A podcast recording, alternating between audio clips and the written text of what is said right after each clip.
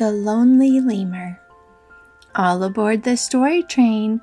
Find a comfy seat. We're about to leave the station, and you know what that means. We are going someplace new. I'm Birdie, the keeper of the story train. I wear a green baseball cap with a little white birdie on the front, and my favorite overalls. Two whistles. It's time to go. We're headed for the rainbow tunnel that will take us far, far away. I wonder where the story train will lead us this time. Here comes the end of the tunnel. We've traveled very far to a place called Madagascar. Madagascar is an island off the coast of Africa. It sits in an ocean called the Indian Ocean and it's home to many animals. Today, we're going to be hearing a story about lemurs. Do you know what a lemur is? It's a monkey, and there are many different kinds of lemurs in Madagascar. There are mouse lemurs, ring tailed lemurs, black and white lemurs, brown lemurs, bamboo lemurs, red lemurs, so many lemurs. Let's head over to where the big trees all tell a story. It's a famous story among the lemurs of Madagascar, and it happened on a sunny morning in the big tree. There were many trees in the forest, but one of the trees was the biggest. This tree had a very wide top full of branches and green leaves.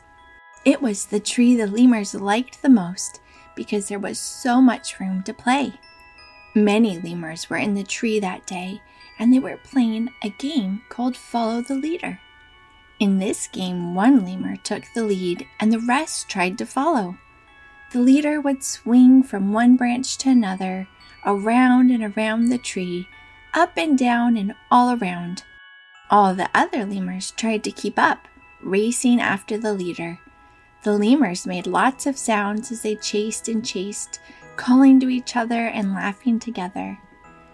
This went on for some time until the lemurs in the big tree heard a sound from far away. It was the sound of one lemur calling to them. All the lemurs stopped swinging and became very quiet. They waited, and the sound came again. I'm all alone in this tree, said the lemur. All the lemurs in the big tree looked in the direction of the voice, and there they saw another tree. And this tree was tall and skinny, and it was as tall as the big tree, but it didn't have any leaves, and it was narrow as it reached up into the sky. And way up near the top, they saw where the voice was coming from. It was one lemur, all alone, hanging onto a branch. What are you doing all the way up there? cried one of the lemurs in the big tree. I thought it was the big tree because it's tall, said the lonely lemur, but I climbed the wrong tree. We are sorry to hear that, said one of the lemurs in the big tree. Why don't you climb down and come on over here? We're playing Follow the Leader. The lonely lemur explained that she was afraid to climb all the way down. She was stuck way up in the tree and wished that someone could help her.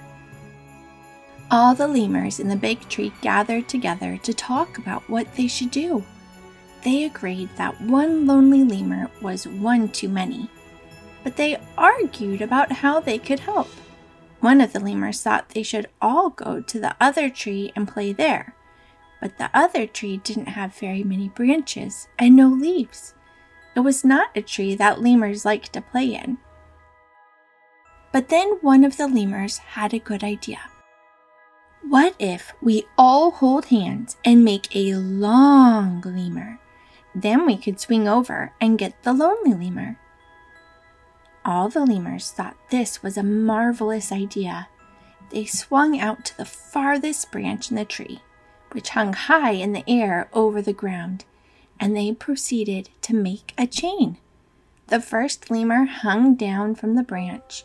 The second lemur took their hand. Now there were two lemurs hanging together from the tree branch, but they needed many more than that. Over and over, one after the other, lemurs climbed down the many lemurs rope and grabbed a hand. After a while, there were so many lemurs hanging from the tree, the lemur rope almost touched the ground. Now we have to swing, said the lemur at the top. Swing, swing, swing! The long line of lemurs swung left, then right, then left again, and with each swing, the line of lemurs went higher and higher.